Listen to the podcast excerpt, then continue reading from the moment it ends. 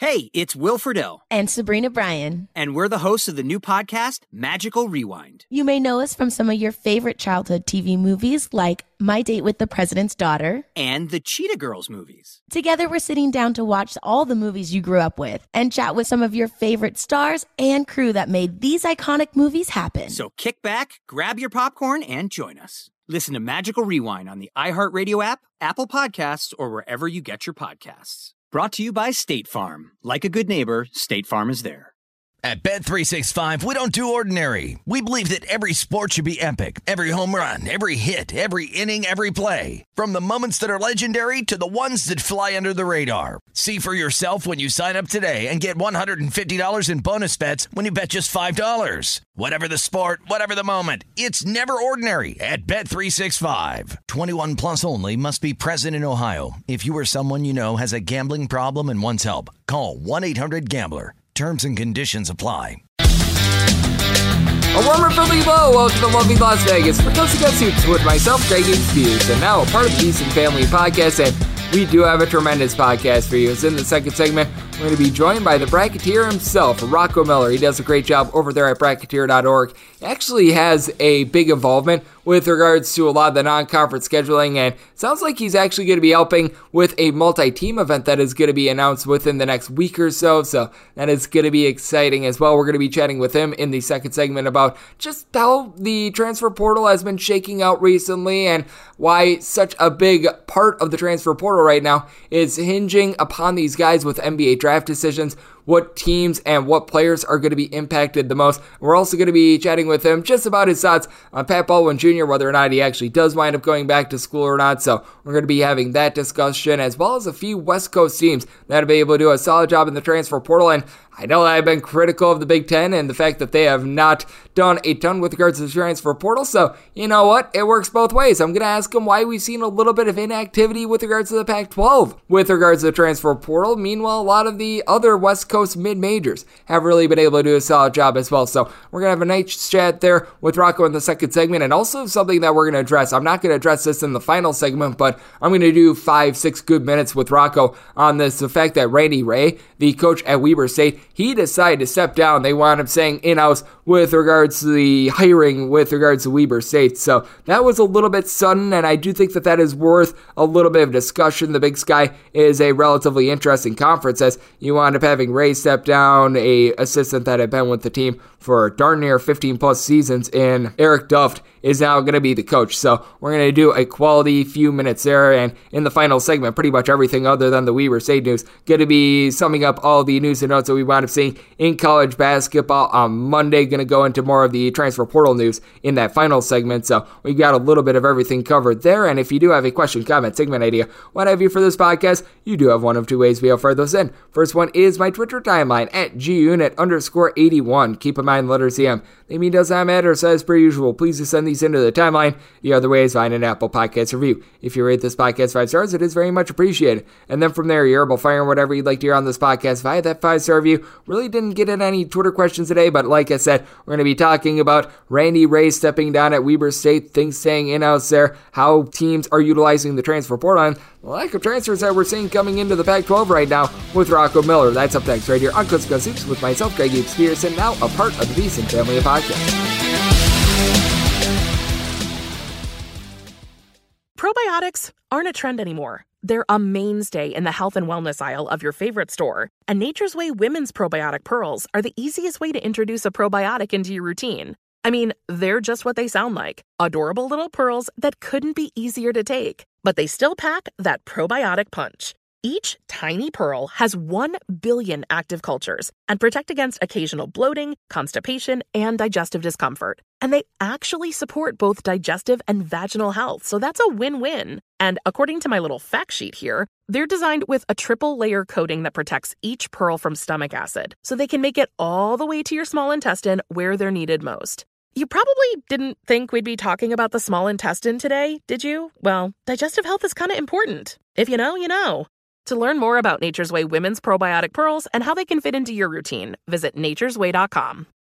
What's up? I'm John Wall. And I'm CJ Toledano, and we're starting a new podcast presented by DraftKings called Point Game. We're now joined by three time NBA Six Man of the Year elite bucket getter. Let's please welcome Jamal Crawford to Point Game. King of the Court one on one tournament. If they had it back in your prime, do you think you could have took it all?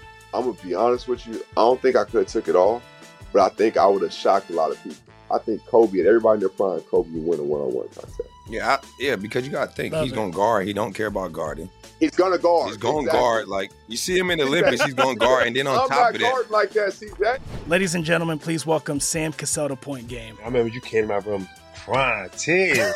prime. They- I mean, he was in a culture shock. And then his, he's going through withdrawals about winning. remember what I told you? I said, I said, OG, you think I can get paid and go back and play in college? Because it ain't it. Check out Point Game with John Wall and CJ Toledano on the iHeartRadio app, DraftKings YouTube, or wherever you get your podcasts. Probiotics aren't a trend anymore. They're a mainstay in the health and wellness aisle of your favorite store. And Nature's Way women's probiotic pearls are the easiest way to introduce a probiotic into your routine. I mean, they're just what they sound like adorable little pearls that couldn't be easier to take, but they still pack that probiotic punch. Each tiny pearl has 1 billion active cultures and protect against occasional bloating, constipation, and digestive discomfort. And they actually support both digestive and vaginal health, so that's a win win. And according to my little fact sheet here, they're designed with a triple layer coating that protects each pearl from stomach acid, so they can make it all the way to your small intestine where they're needed most. You probably didn't think we'd be talking about the small intestine today, did you? Well, digestive health is kind of important. If you know, you know. To learn more about Nature's Way women's probiotic pearls and how they can fit into your routine, visit nature'sway.com. What's up? I'm John Wall. And I'm CJ Toledano, and we're starting a new podcast presented by DraftKings called Point Game. We're now joined by three time NBA Six Man of the Year, elite bucket getter. Let's please welcome Jamal Crawford to Point Game. King of the Court one on one tournament. If they had it back in your prime, do you think he could have took it all? I'm gonna be honest with you. I don't think I could have took it all, but I think I would have shocked a lot of people.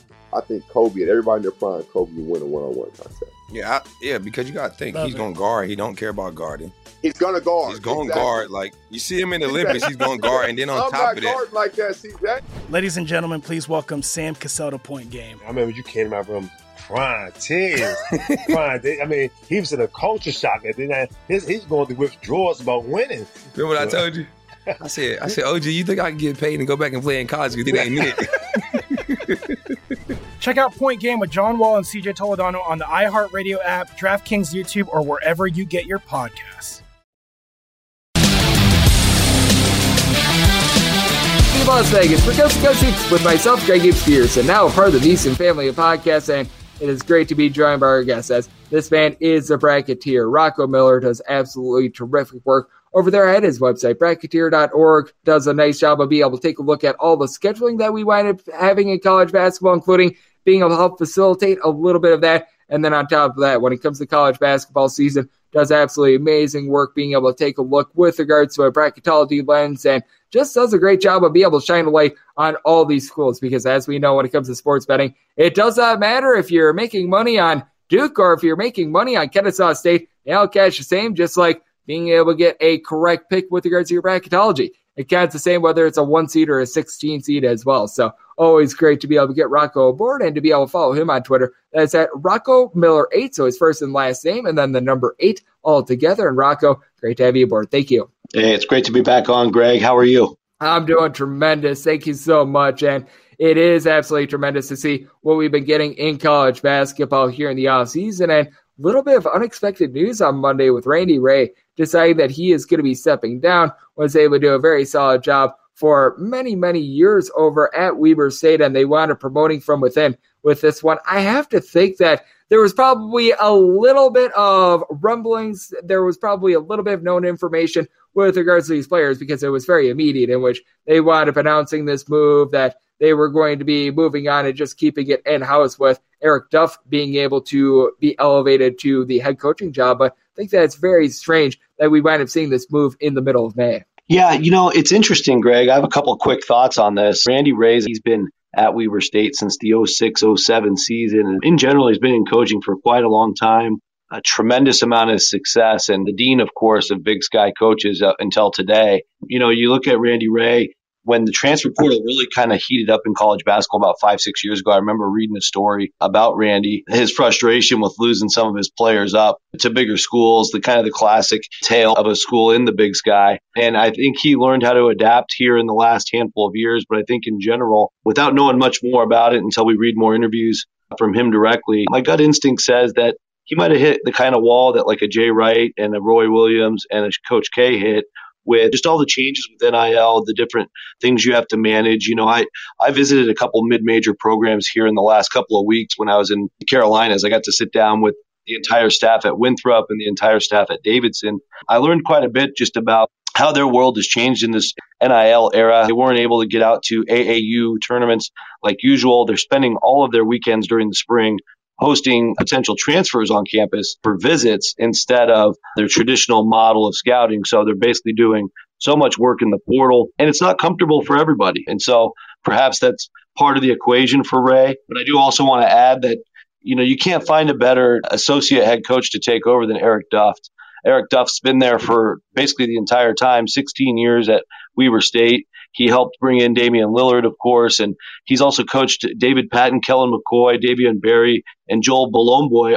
You know, all five of those guys are Big Sky MVPs. So if anybody's got the credentials to get the head job, it's Coach Duft. So I think that's a natural, smooth transition. You know, Weber State's just got such a loyal following as all the schools in Utah do. I think they'll be okay. They're one of the few schools that could probably absorb something like this at the mid major level. And I think that's so interesting from just a little bit of a roster management standpoint, as we do have Rocco Miller joining me on the podcast, because I thought it was very strange that you wind up seeing Seikou Sisoho Jawara wind up entering into the transfer portal after that May deadline. He wound up entering, I believe, on May 4th. The deadline for players was the first, the administration was the third. Now, sometimes paperwork, it winds up taken a little bit longer. So I'm sure that the NCAA might have allowed a little bit of an exemption there. And as we found out last year, there isn't necessarily hard deadlines with regards to the NCAA. It sometimes is a little bit disjointed. And I think I'm putting it about as politely as I can with that regard. But I do think that it's going to be interesting to see what winds up happening moving forward because, like I was saying a little bit earlier, I have to think that some of these players knew at the very least a little bit of something was up, if not the entirety of the situation itself. But I just want to see the next few days what does wind up happening because I know that Weber State has been trying to get a couple guys into via the transfer portal and they've actually been able to hook in there a few guys like Steven Verplancken Jr. So I do think that from a roster management standpoint as well, this is very big. Yeah, and they also picked up earlier in the process Keith Dinwiddie Jr., which he has all the makings of a great player in the big sky. Coming over from San Diego State, he was pretty highly recruited, had a lot of offers the year before out of high school. So you would think that Dinwiddie could come in and make a big impact early on as a sophomore. Weber State in general just has a higher level of talent than uh, most of the Big Sky schools. So again, under Coach Duft, if you have a guy leave or two, it's an attractive place for several other players that are still looming in the portal today to land. So, you know, I think one way or another, he'll find a way to make it work and they'll be just as competitive, I think, as they were under Coach Rahe. I just think despite the horrible timing and fact that the deadline passed, they'll find a way to make it work. And it's as smooth of a transition as you could hope for if you're a Wildcat fan. I also think when you get to the start of the regular season, they'll still have enough time to get the players together. And they always challenge themselves in the non conference. That'll make them tough by Big Sky play. Yep, I agree with you. I do think that Weber State's still going to be solid out there in a big sky that we're going to call it what it is. We've got a lot of teams that are improving, but certainly yep. not like a monsters of the Midway Conference or anything like that. You've got a lot of programs that they're looking to be able to build themselves up, become a little bit more of a constant power because we haven't been able to find that one big sky school that year in and year out has really been able to compete with regards to being that team that is consistently on top, as Montana State actually wound up winning the automatic bid to the NCAA tournament last season. But with that said, we've also been seeing some fascinating moves that have been going down out west. And hey, in my city, I would argue that one of the most active teams in the transfer portal and one of the teams that have been going under the radar is UNLV. Being able to bring in guys from the likes of the Big 12 and the Pac 12, like Elijah Parquet from Colorado, Elijah Harkless, ironically enough, a pair of Elijahs from Oklahoma has been very good for this team. And I take a look at what's been happening with regards to some of these West Coast confer- with regards to these Western mid majors. I talk about UNLV and then you're able to go to Andre Kelly, the fact that he's joining the Big West. And I've been actually very impressed by a lot of what these smaller schools out west has been doing, even more so than I would say these Pac-12 schools who have really been not making a lot of moves this offseason. Yeah, I mean, if you're looking just at portal activity, there hasn't been as much to talk about at the larger Pac 12 schools. Some of that has to do with admissions. You know, places like Stanford, UCLA, USC, and Washington, for example, it is tougher to get a kid in midway through his undergrad career. It's a lot easier for them to take a grad transfer. Even anybody in the UC system as a whole, UC Santa Barbara was able to add in Andre Kelly, but he's already got his degree. And I think that's the only transfer they're bringing in so far. But he's just a perfect replacement for Amadou Sow, who had a tremendous career as a gaucho. You know, so I think that's why you're seeing some of those challenges. That I wholeheartedly agree with you on UNLV. They were talented last year, and I think even last summer you and I discussed their portal moves under Coach Kruger in his first offseason. Right after getting the job, he got to work immediately. And now he's got a lot to build on after a really inspiring finish to the year. You know, just fell short to Wyoming during a game I was at there at the Thomas and Mack Center in the MWC tournament that ended the season. You look at Parquet, a glue guy for Colorado for all those years. He was at Pac 12 Media Day last year, got to meet him. He's just a great team guy. It's kind of exactly what UNLV will need. You know, in the tougher moments, they'll be in a lot of tight games, very competitive games, I imagine, next year. The guy I loved was Donovan Williams, who should really, really skyrocket next year if he, he stays on his trajectory. The improvement he made from the start of last year till the end of last year was so impressive. And his athleticism, when you watch him, I was able to sit courtside and see him in that Wyoming game. One of the best athletes I saw all season long in person. So I'm excited about his development. But this team has got tons of layers. You look at Elijah Harkless's defense. He was probably the best defender on Oklahoma. Now he's going to play in the Mountain West. That's going to give them a whole different element that they didn't have last year. And you lay it in with some other potential guys. You know, Luis Rodriguez comes in from Ole Miss, definitely a SEC caliber player that proved that. He'll have an upper hand here. Isaiah Cottrell's a guy that decided between UNLV or Washington and went to UNLV despite being from Tacoma, Washington. They're landing guys left and right. UNLV has a lot to offer right now. Uh, you know, a ton of potential going into next year. Yeah, I've been very impressed by what they've been able to do. And even in that same conference, Wyoming bringing in three guys from yeah. the Pac 12, that is very, very solid. Even if you didn't wind up seeing like a whole bunch of minutes out of someone like a Jake Kyman or anything like that, just being able to bring in that talent, massive for them. As it's always Crazy. massive to be able to bring in the talent of Rocco Miller on this podcast, and he is joining me right now.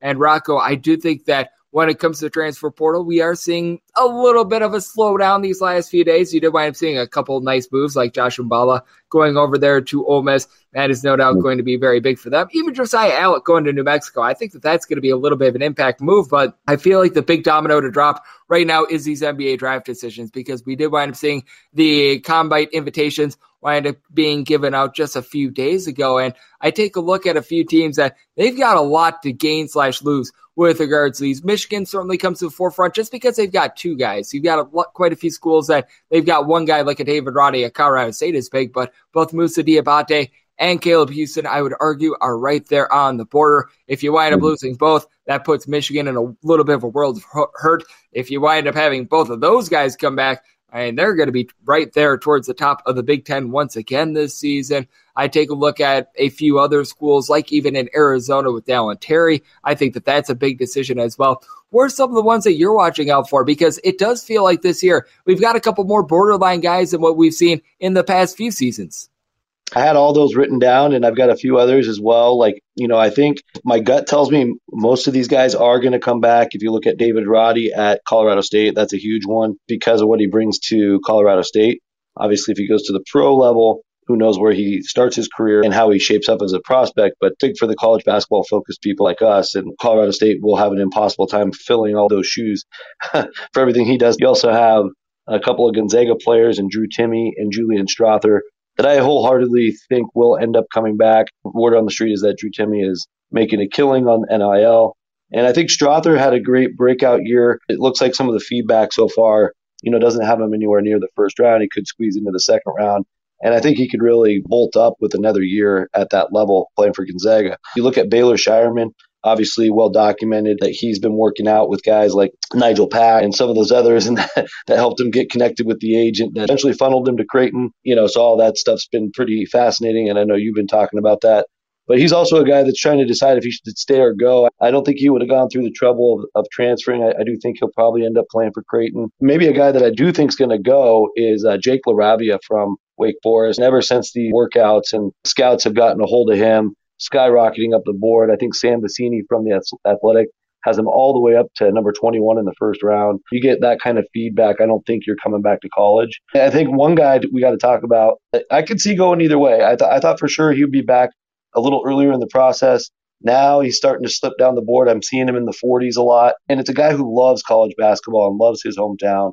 And that's Jaylin Williams from Arkansas. You know, I could definitely see him wanting to come back to college basketball and doing pretty well with NIL based on their nice Elite Eight run last year and everything they have come in in this year. Yeah, I'm right there with you on Jake LaRavia. I mean, he really bursted on with regards to Wake Forest. And I still think that Wake Forest, even if he does wind up going, going to be rock solid because I've got a lot of faith in Steve Forbes as a coach, and that just wound up being the perfect system for him. But I think that that's going to be fascinating to take a look at. And then I also think that Pat Baldwin Jr. is somewhat mm-hmm. of fascination as well because – I, this is someone that's in the transfer portal. And if I could tell you one thing that's not going to happen, it's Pat Baldwin going back to UW Green Bay because his dad wound up getting canned. If he winds up going back to UW Green Bay, I mean, I have no idea what's going on there. I recognize that he's a guy from the state of Wisconsin, but if you wind up going back to the school with your dad wound up getting canned, that's the upset of all upsets. But I know that he wanted putting his name for the NBA draft, a guy that was so highly touted top 10 with regards to all the recruiting rankings, top five, as a matter of fact, with regards to a lot of them as well. Right. So, I mean, he's got all the talent in the world. He put his name in for the transfer portal just before declaring for the draft, wound up getting a invite, but Mean, he hurt his stock so much because he shot 26, 27% from three point range in the Horizon League. I mean, he looked below average for a Horizon League Sanders to just put it like it is. And if he winds up deciding to stay in the NBA draft, he is at such a diminished value. Meanwhile, out there in the transfer portal, you got to think that there's going to be a lot of teams that are going to be interested in his services as Duke was trying to get him in last season. And I think that he's just the biggest mystery out there because, I mean, if he does wind up coming back to school, are we going to see the Pat Baldwin Jr. that so many people were raving about two seasons ago or the guy that just couldn't stay out there on the floor for Milwaukee? Yeah, it's hard to know. I mean, I, I do tend to believe, and I don't know his individual, you know, headspace right now where where his thinking is, but I do think the majority of you know a kid that came up like he did, top five in his class, if not top three in his class, five star every year for all of high school and maybe even eighth grade. The psychology is like, all right, I'm going to college basketball for one year. It doesn't matter where I play and I'm going to the league. That's where he came into Wisconsin Milwaukee with that attitude. You know, you'd have to really see something that can be a very mature kid, I think, um, to make that decision to come back after everything you get told and you know all the different handlers that are trying to get your services. He is a unique kid. He's got a he's got a father, of course, that coached him in college, been a part of a basketball household his whole life. So maybe if there's a person to ever come back in this situation, it would be him. Chances are still strong that he would stay in the draft regardless, get his pro clock started because he's a 6'11 guy that can shoot from all over the floor. He's basically going for more of a crapshoot if he goes back to college and gets re recruited at this point in the spring. His percentages are probably better just getting his pro clock started right away certainly a fascinating case because you just don't wind up seeing a lot of situations where you got a guy in Pat Baldwin Jr. winds up going to a little bit of a lower level than you'd expect. And just something that I've noticed as we do have Rocco Miller joining me on the podcast, and it's really unfortunate to say, but a lot of these guys that they wind up being these I'm not even going to call it top 10 recruits because we just don't see Pat Baldwins who are in the top five wind up going to a mid major like this, but we're going to call mm-hmm. it top 150, even top 200 guys that Typically, they wind up going to a non power conference, maybe a little bit of a less than traditional school. It just hasn't panned out for a lot of these guys, which I love it when I wind up seeing something like a Pat Baldwin Jr. going to a UW Milwaukee, a Makur Maker going to Howard. It just feels like it hasn't panned out for any of these guys, though. Yeah, we haven't really seen it come fully to fruition. We've seen some lower ranked guys have monster freshman years. Like I think of Nick Muszynski's freshman year at Belmont. You could argue that was his best year out of all four of his years, where he carried them and got them in that large bid as a freshman into the first four. You see some of those under the radar guys. I mean, John Morant, let's be honest, his freshman year wasn't like as crazy amazing as his sophomore year, but it was pretty darn good. And if some of these NIL, NIL collectives and opportunities were out there when he was a freshman, I don't think there's any chance he would have played for Murray State as a sophomore. Again, that's a three star kid that fell under the radar but below the Power Five level. Those are the guys you see succeed. I mean, Damian Lillard as well, if you go back even further, as a freshman, was very, very good. Wendell Green, very, very good at Eastern Kentucky. The list goes on, like you said. Of course, when you're going into the Power Five level, like all the um, four and five stars typically do, it's going to get even tougher and tougher each year, beginning last year, because you think about it with the COVID year and everybody's clock being set a, an extra year ahead, it's an older game. You know, I think the product is better for the fans and for you know anybody watching the sport. That's a great thing, but I think it's really more difficult for a freshman to come in to a Power Five school and produce, which makes guys like Paolo Banchero and others just unbelievable talents. Um, and I just think the guys ranked like 15 to 30, there'll be fewer of them that can really produce like they used to. Yeah, I'm right there with you. It certainly has been tough for freshmen to be able to come up and just have big seasons. And it's so much of why we've been seeing teams like Kentucky bring in a couple more transfers out there in the portal. Duke has been able to do a very solid job in recent years. But when you wind up bringing in guys like Paolo Banchero, you know what? You don't need to sweat it out as much. And something that I never need to sweat is getting a good interview whenever I bring you on, Rocco, because you do an amazing job over there at bracketeer.org. You're doing a great job keeping everything straight with regards to scheduling this off season. Fortunately, it's a little bit less stressful than it was two seasons ago. So that helps out quite a bit. And I know that you're doing a great job getting prepared for the season. I know that you're taking a look at all these transfer moves. You're taking a look at what's all going on. So that way you're able to form your early season projections and then just be prepared when the season comes along to be able to follow everything that we wind up getting. You do a great job all 12 months out of the year following this. So please let the people at home know how they're able to follow you on social media and just what's all on tap for you. Yeah, appreciate that, Greg. So, social media, you can follow me on Twitter at Rocco Miller8. My website is bracketeer.org. And yeah, we are a very niche website focused on scheduling, bracketology, and special college basketball stories that are not otherwise covered very well in general, which is what we really aim for at our website. We're really trying to tell the untold stories where we when we can. So Right now on the site, we've just launched the Big 12 schedule page. It's the first of 32 conference pages that will go up throughout the off season. And we're just going in order of KenPom power ranking from last season. So you'll see the SEC coming next. And then we're also working on a few special announcements. We're going to be the first group to announce a new MTE coming later this week. So stay tuned for that announcement. That's a multi-team event for those are unfamiliar preseason event with eight schools. So this is not known information yet. And we're just working on a lot of fun, cool things like that. We also spending some time this summer visiting different campuses and spending more time with coaches to really understand you know, how they're handling all these changes in the sport, really just trying to tell their stories as well. The times are changing. We're seeing that with, hey, guys like Randy Rahe Jay Wright, and company winding up stepping down a little bit more, but it certainly does not take away from the fact that we're going to get a tremendous college basketball season and we're just getting a tremendous product in general. And I know that Rocco appreciates all that college basketball has offered offer just so much for the sport, does so much with regards to being able to cover it. So it's always great to, to get him on the podcast. So big thanks to him for joining me in the last segment. And now it is that time of the podcast coming up next and give you a little bit of a roundup as to everything that we want up seeing in college basketball on Monday.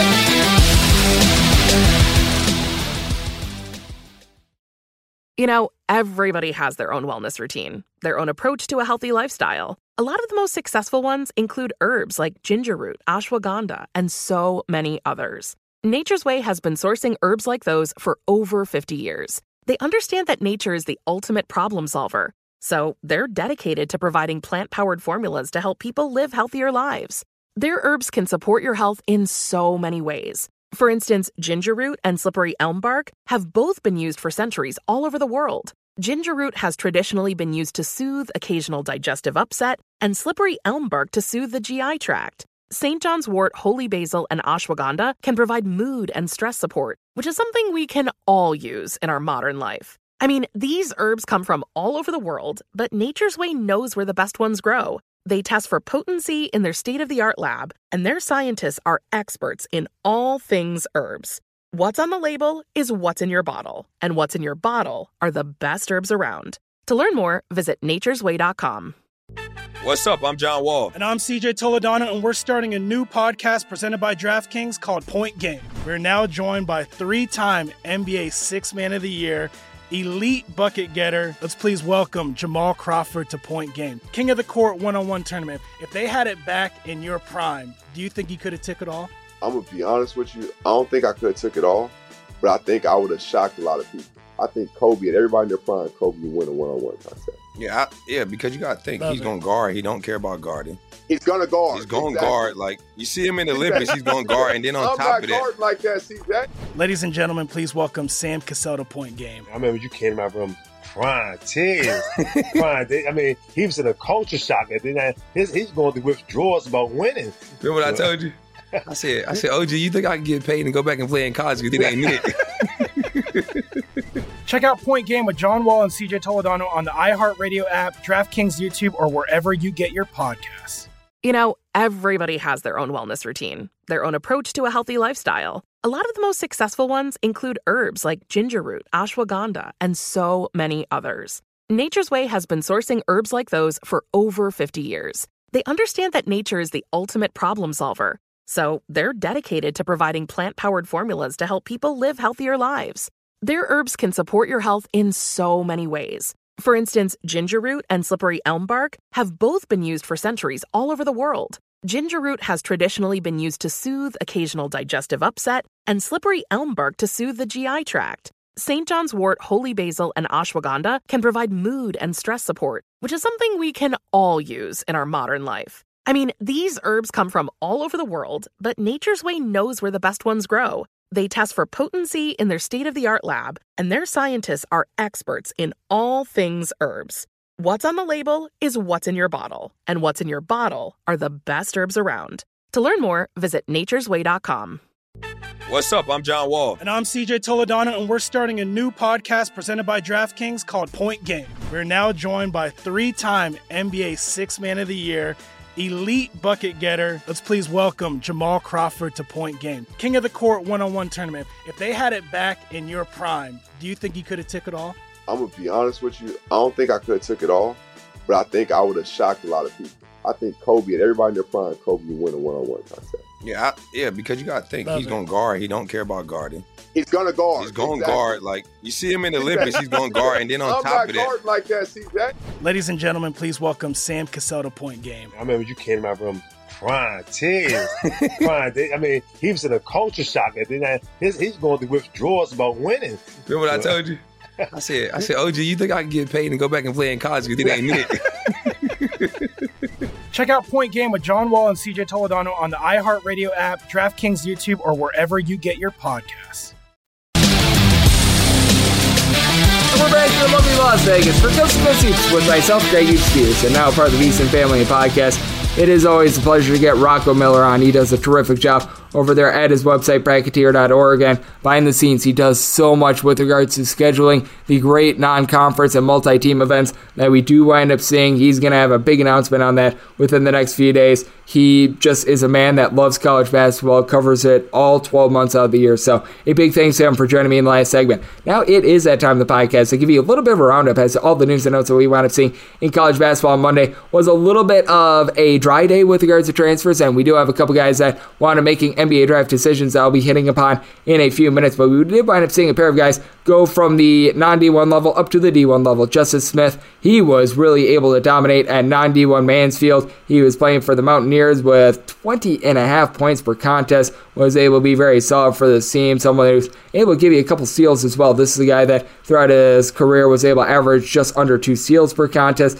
Not a guy that's going to light it up from three point range. Shot right around 24% from three point range as a six foot six, a little bit of a combo player, but certainly someone that's able to knock down his free throws at 79%. Does a good job being able to pull in their seven rebounds per game. He's going to be an asset for ETSU. I don't think that he's going to be doing much more than being a little bit more of a reserve, but certainly something that ETSU could use is a little bit more depth and should be able to deliver that. And Patrick Gardner is going to be going to Marist, and Marist has done a good job of being able to bring in some of these off the beaten path transfers. As Gardner was playing at St. Michael's last season, and he was playing out there in the state of Vermont with just being the do it all guy for this team. 20 and a half points per contest, 10 rebounds.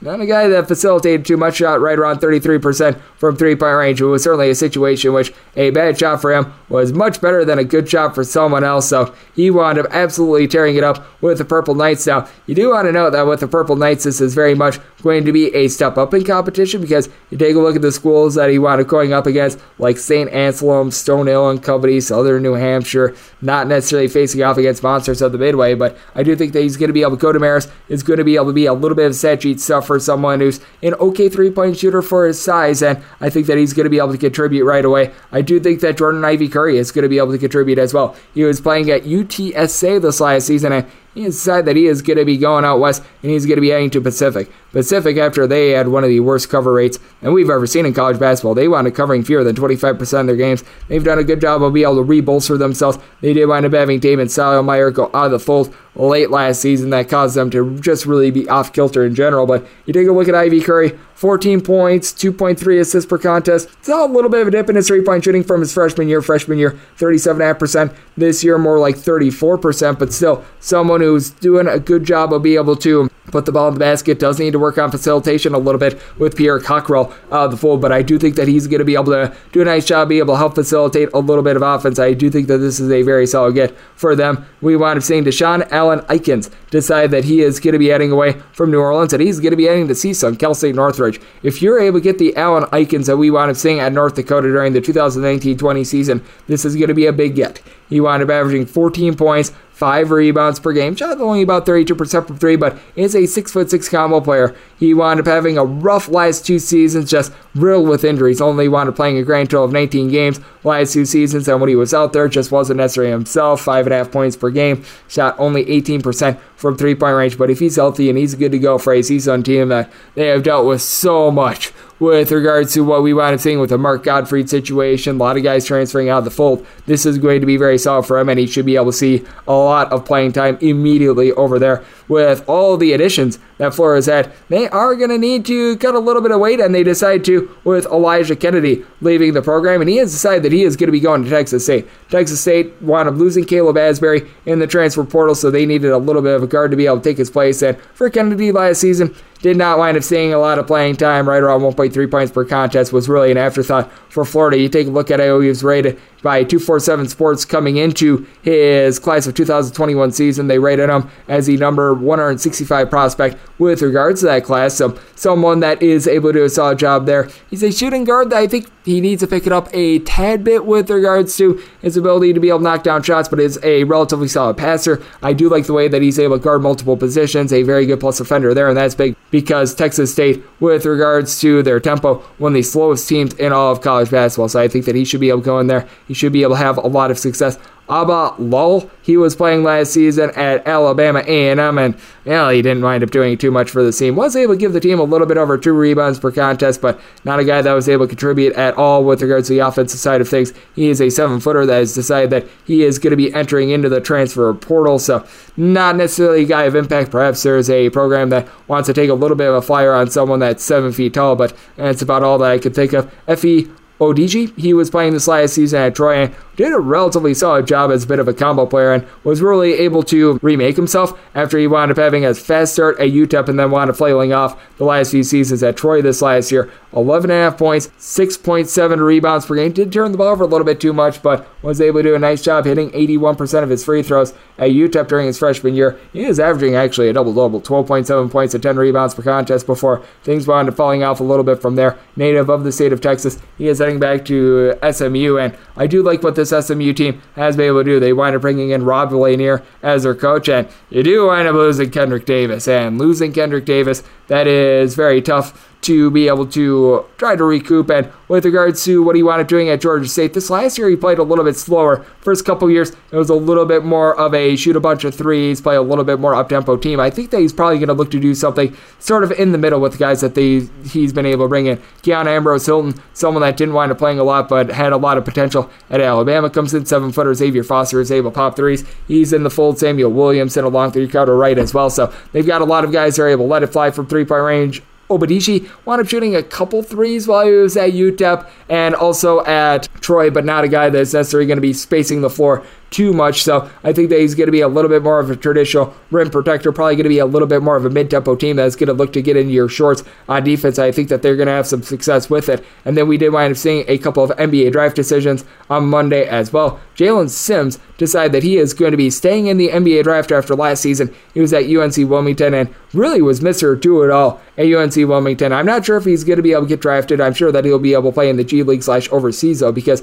this is a guy that last season wound up putting up 16 and a half points, 5.8 rebounds, 2.5 assists, 1.2 steals per contest, shot right around 36% from three point range. So he was a do it all, six foot six, a little bit of a combo player, obviously, out there in the CAA. Was a little bit of a just smaller conference in general, but certainly was able to do a nice job there. And then Max Christie, I saw this coming.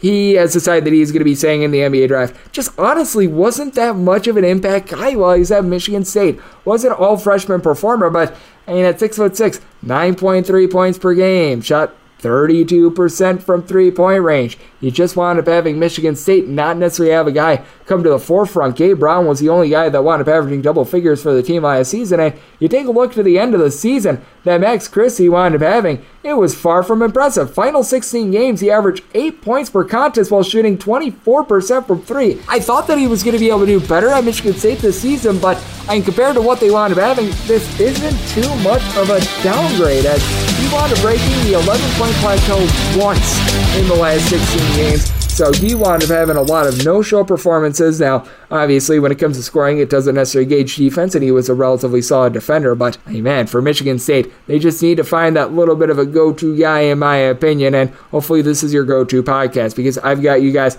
caught up on everything that's happening in college basketball. We are getting a little bit more clarity with regards to transfer portal. Hopefully, by early June, we're going to be starting to crank out my conference previews. I'm going to be doing one for every single conference, taking a deep dive for all of these D1 teams, north of 350 of them. So if you do like what you're hearing from this fine podcast, Coast Coast Hoops, you're able to subscribe wherever you get your podcasts, Apple Podcasts, Google Play, Spotify, Stitcher, and TuneIn. If you've got a question, comment, segment idea, what have you for this podcast, you do have one of two ways to be able to fire those in. First one is my Twitter timeline at gunit underscore 81. Keep in mind, letters M. Maybe does not matter, so as per usual, please send these into the timeline, and the other way is via an Apple Podcast review. If you rate this podcast five stars, it is very much appreciated. And then from there, you're able to fire whatever you'd like to hear on this podcast. Find that five star review. Big thanks once again to Rocco Miller, aka the Bracketeer, for joining me in the second segment. Hopefully, you guys are all doing well. Hopefully, you guys are liking what you're hearing from this podcast. I'll be coming at you guys every single day throughout the regular season and the off season. When it comes to regular season, picks and analysis on every single game, every single day. When it comes to the off season, news, analysis, and previews for the upcoming college basketball season, which means I'll catch you once again tomorrow. Thank you so much for tuning in. At Bet365, we don't do ordinary. We believe that every sport should be epic. Every home run, every hit, every inning, every play. From the moments that are legendary to the ones that fly under the radar. Whether it's a walk-off grand slam or a base hit to center field. Whatever the sport, whatever the moment, it's never ordinary at Bet365. 21 plus only must be present in Ohio. If you or someone you know has a gambling problem and wants help, call 1-800-GAMBLER. Awards Watch says Liam Neeson is at his best. Don't miss In the Land of Saints and Sinners. Having left his dark past behind, retired hitman Finbar Murphy, played by Neeson, leads a quiet life in a remote coastal Irish town. But when a menacing crew of terrorists arrive, Finbar is drawn into a vicious game of cat and mouse, forcing him to choose between exposing his secret identity or defending his friends and neighbors. In the Land of Saints and Sinners from Samuel Goldwyn Films and Sony Pictures Home Entertainment. Watch it now on digital. Rated R.